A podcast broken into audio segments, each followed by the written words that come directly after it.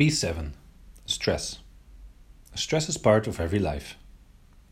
Nothing new to know there, because you know life is not about being happy, joy, joy.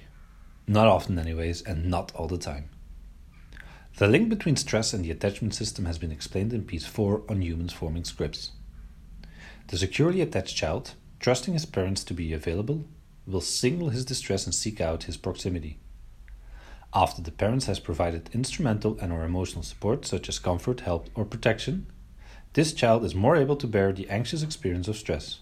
He will be able to re-engage in his activity and context and so the stressor's impact will be less. Secure attachment is a great buffer against the stress of life. The insecurely attached child has learned that help and support are unavailable inconsistently or might even be extra damaging. This child will have to protect himself against this insecurity. He will stop signaling his actual needs or will send out all kinds of distorted signal, leading to misinterpretations and in the long run even less attuned comfort, help or protection. This way, the insecure child is exposed longer and more seriously to the stressor's impact. In his developing different behavioral emotional, and cognitive regulation mechanisms, they get disturbed. This increases his risk to develop mental health issues or for the mental health issues to be sustained. Insecure attachment is a risk factor for development mental health issues in reaction to life stress. Stress is known to you. Trauma might be too. It is very often part of young person's history we work with. There are different kinds of trauma. We categorize them in talking about little t's and big T's. Big T's are the big events, singular or repeated, but mostly demarked in time, age, span, or place. Big T are the events like a divorce, the loss of a loved one, or being abused. They always create ruptures in relations and wounds to belief on life and people being safe and sound. They also afflict injuries to the Im- image of oneself. Little T's are unmet needs or interactional patterns also hurting beliefs in life, fellow humans, and oneself. Unmet needs are like the lack of support when you tell your mother your brother has sexually abused you. Damaging interactional patterns can be things like overprotecting or ruthless criticism in parents. Please remark that when a young person suffers from a big T, little t is always part of the narrative as well. When you are sexually abused by your father and your mother did or did not know about remaining unaware of the impact it had on you, there is also a rupture in the relationship with your mother. The rupture with an abusing dad can be put into words as damaged and destroyed. The rupture with the mother as unprotected, uncaring, I didn't matter enough for her to watch over me.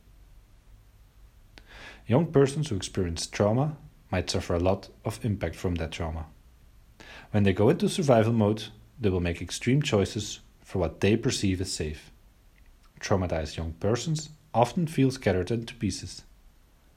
Consistency, structures, and predictabilities of the outside world becomes of the utmost importance. So may become routines and rituals as unmissable ways of holding some grip on their lives. Mark that traumatized young persons extremely value predictability and control being in their hands this is often mistaken by caretakers as them wanting us to have control and predictability. Out of the need for control, they might resist imposed rules, and also they often have difficulties accepting praises.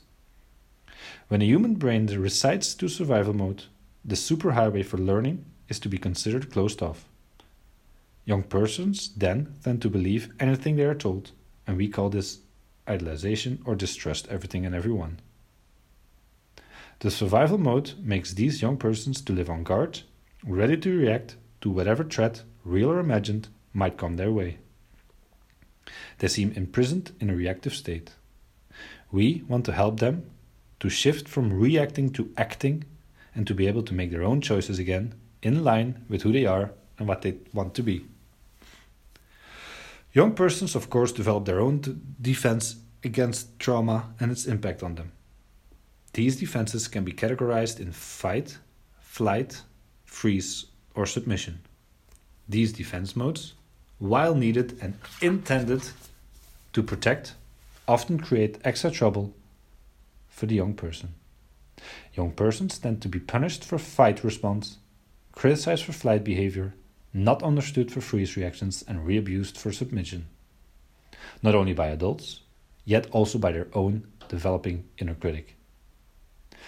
The attachment system in parents serves as a secure base for their children's explorations of the world and a safe haven to come for help, support, or sharing the successes in between. Without exploration, a child is bound to what is immediate rather than the possibilities of what can be. In their bound to what happens in the immediate, it is hard for them to mentalize or picture the future in their mind. You might have noticed this when talking to young persons on mission about treatment plans and goals for the future. It might look like resistance when they say they want nothing at all. It is often the inability to mentalize what can be beyond the immediate here and now. So experiences of trauma impacts human development. When insecurely attached, bound to life trauma without external nor internal resources for comfort or support is utterly overwhelming. Young persons tend to learn to become afraid of their own emotions in the end, since there is not a co regulated by safe attachment figures. Their emotional processing goes offline. Their attachment app means being able to send out distress signals in order to get care also goes offline. When trauma is inflicted upon young persons by their very primary attachment figures, the attachment system gets poisoned. We, as professional carers, will feel this too. We will be mistrusted, we will have a hard time reading their signals, and it will be even harder finding a way to help and support them in a secure way. How do we put this knowledge at use in ABC for teams? Providing attachment based care is delivering trauma informed care. As transitional attachment figures, we will aim at restoring trust in professional help in adults in general sometimes. The family therapist will try to help young persons find their voice and the courage to talk about trauma and its impact on their parents. Parents are sometimes unaware of how unmet attachment needs and interactional patterns, like ruthless criticism, have impacted their child. Parents sometimes ignore traumatic events happening inside or outside their family. On the other hand, shame or the need to spare their parents of the burden often prevent young persons to talk to their parents about what has happened. Team members will keep traumatic experiences and their impact online in their minds in everyday small interactions. To do so, we need to bring in the big words to make meaning of the impact on everyday life. We need to link traumatic events to the script formulations or schemes, to their information processing and emotional regulations, and assess the impact on their ability to learn new things. We need to courage and empathy to say, Of course, you feel destroyed after being abused like that. Placing events on a timeline, together with young persons, can bring meaning, clarity, and sense to a course of event in life.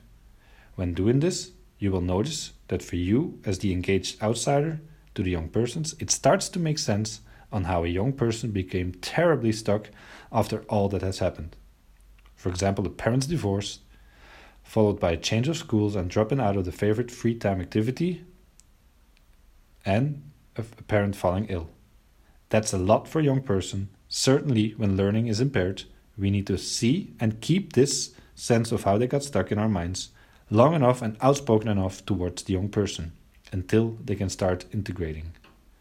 In ABC for Teams, we like to use our body mind temporarily as an extended hard drive for the young person's brain while in admission. Of course, ABFT nor ABC for Teams are cures for all pains. Traumatized young persons need to receive trauma therapy as well when the impact of trauma averts them of developing in life. Let me give you an example. Elsa, the oldest of two girls, was raised by her mother after her parents' divorce. When they got divorced, her parents decided to split the girls and raise them separately. The choice was made based on the fact that Elsa's gym bag was at her mother's house. To the parents, it seems logical that Elsa was to go with the mom and Petra has to go with the dad. Both sisters didn't each other didn't see each other for years after that decisive moment. When Elsa talks about this with her coach nurse, we discussed it in our teams and made meaning of this course of events as you have been arbitrarily divided between your mom and dad. Elsa was good at school, grew up to be a strong young person, but didn't seem to be able to transition into young adulthood. She was admitted in inpatient care, and one day she comes up to one of us nurses complaining that she was irritated in, in her following patient. There has been a living group meeting on cleaning the sponge after doing the dishes and putting it into the dedicated plate. But some hours later, this has been discussed, and she already found the sponge lying in the sink all wet and dirty again. The nurse, being very busy, could dismiss this complaint since the problem is as little as a dirty sponge. The nurse could also opt to tackle the situation as rule or agreement um, and breaking that rule or agreement of living group young persons. Instead, she kept in mind this theme of arbitrariness, hypothesized that Elsa was actually checking out whether things are things that irritate her, things she cares for, like cleanness or living group kitchen matter to care of hers. Checking whether she matters or whether all things she cares about are considered arbitrarily by adult carers. So the nurse asked Elsa more specific questions on the sponge issue and the meaning of it to her, while following her into the living room kitchen. The intention behind that choice was to have Elsa's experiences. I care about what you care about. I care about you. She created in something as small as a dirty sponge, a window for a corrective attachment experience for Elsa. This nurse created a prediction error in Elsa's insecure base script that predicts all things she cares about are arbitrarily for adults. Based on the sponge experience, she can now integrate sometimes I and the things I hold as important do matter to an adult carer.